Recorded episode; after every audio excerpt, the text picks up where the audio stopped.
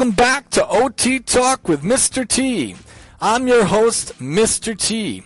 I wanted to talk about a topic that I think could be a debatable topic that I was looking into online out of curiosity because I went to the library the other day with my wife and we took out some books and I was thinking how awesome it is to sit and read a book and how nice it is to just lay on the couch, read that book, get immersed in that book, and just get it lost in the imagination of the plot of the book. I personally love mystery, suspense, and thriller. That's my type of genre that I love, and it gets me involved in the plot, and it's very interesting to see how the plot develops. But you know, I had in the past an e reader, an e book kind of a device from Sony many years ago, and nowadays, I have some books on my iBook app, which is on my phone, one of the apps that you could open up and read the book on the phone. But when I read on the phone, it just doesn't do the same thing for me. It doesn't give the same effect. It doesn't give the same, you know, the same thing for me. It doesn't give me the same satisfaction, is the word we're looking for. It doesn't give me the same response. And from an OT perspective, from Mr. T's perspective, myself, there is a sensory tactile experience to a real book. If we take money out of the picture, obviously it's much more expensive if you get books. Each book you buy, especially if it's a new book, could be $25, $27, $30, and then it adds up. And the reader or the Kindle or whatever have you that you try to use is a one-time expense of the of the reader which let's say is a few hundred and maybe even cheaper if you get deals and then each ebook is much cheaper usually than the book in the bookstore, especially in Barnes and Nobles or what have you, whatever store you go to. But if you look at the sensory experience, you know, you have the weight of the book, you have the bookmark, and when you turn the pages of the book, you smell the book, you see the book, and it has that crisp feel of turning the pages of the book. Whether you're using the tri- tripod grasp, which we talk about a lot, or using a pincer grab to turn the pages of the book, it's a skill for a kid and an adult to be able to actually turn the pages of the book. When you're holding a book, and you turn it, you can feel that the pages are moving. You see how far you get in the book, and you just don't have that in the e-reader, in my opinion. The e-reader, you swipe. The swiping, I don't feel like gives the same tactile experience, the same, same tactile feedback, and doesn't give you the same skills and the same motor building, motor planning, motor usage of the fingers and the muscles that could be translated to other things. You know, we talk about different skills with our fingers: translation, rotation and and when you come to turning the pages of the book, that's another type of skill, and that's a skill that's transferable, especially when you're studying in school, especially when you're going to the library or going and reading books or magazines. There's something in the elements of turning the pages of the book you don't get from that swiping action.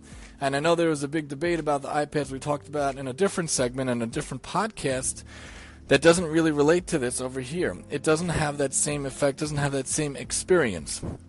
Of course, on the opposite side, an e-reader is great because it could store a lot of books on it, which is really great.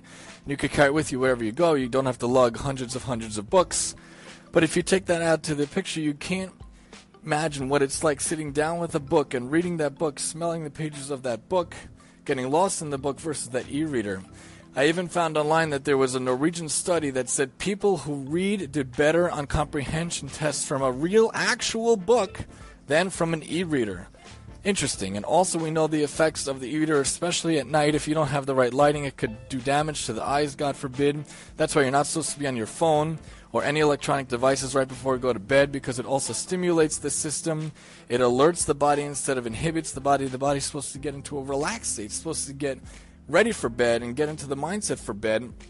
And you're not supposed to alert it. And you don't want to do damage to your eyes. You don't want to have to squint. You know, when you read a book, on these e-readers, especially if it's like the phone, it's tiny, tiny print. You know, it's not good for your eyes. Your eyes aren't meant to do such heavy work reading tiny words all the time. The book, a real printed book, if it's a normal size, is a much more pleasant experience for the visual effect of the eyes to read it and to think about the book and to get involved in the book. That's why in the eye doctor, a lot of people squint when you get to that tiny print, but when it's regular print, it's much easier.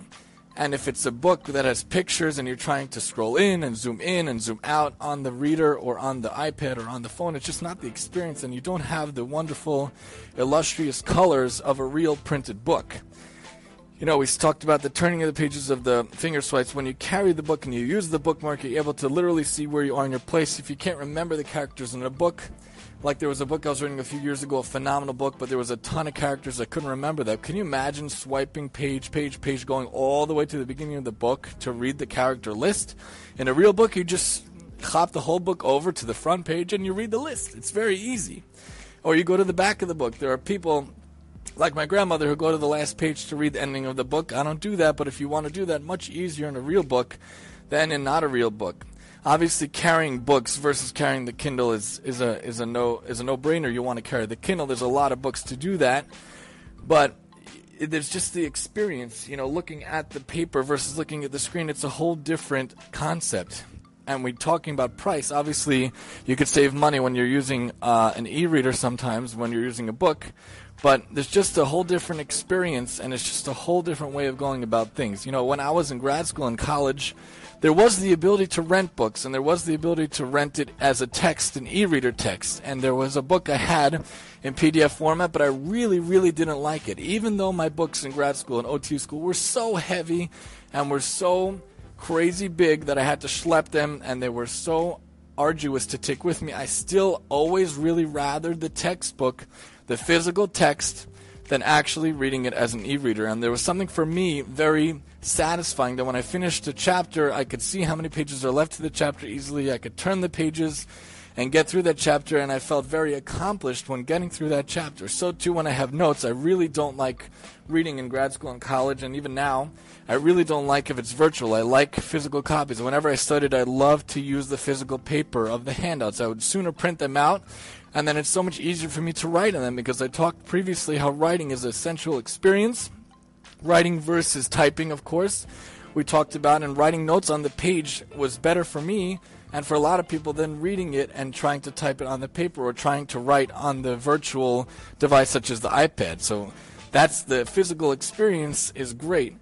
And that's why it's good to have the paper-based book, the paper-based notes. But of course, it's a debatable topic. I just wanted to give you my spin on things. Again, questions, comments, suggestions are always welcome at MaximumTEE at yahoo.com.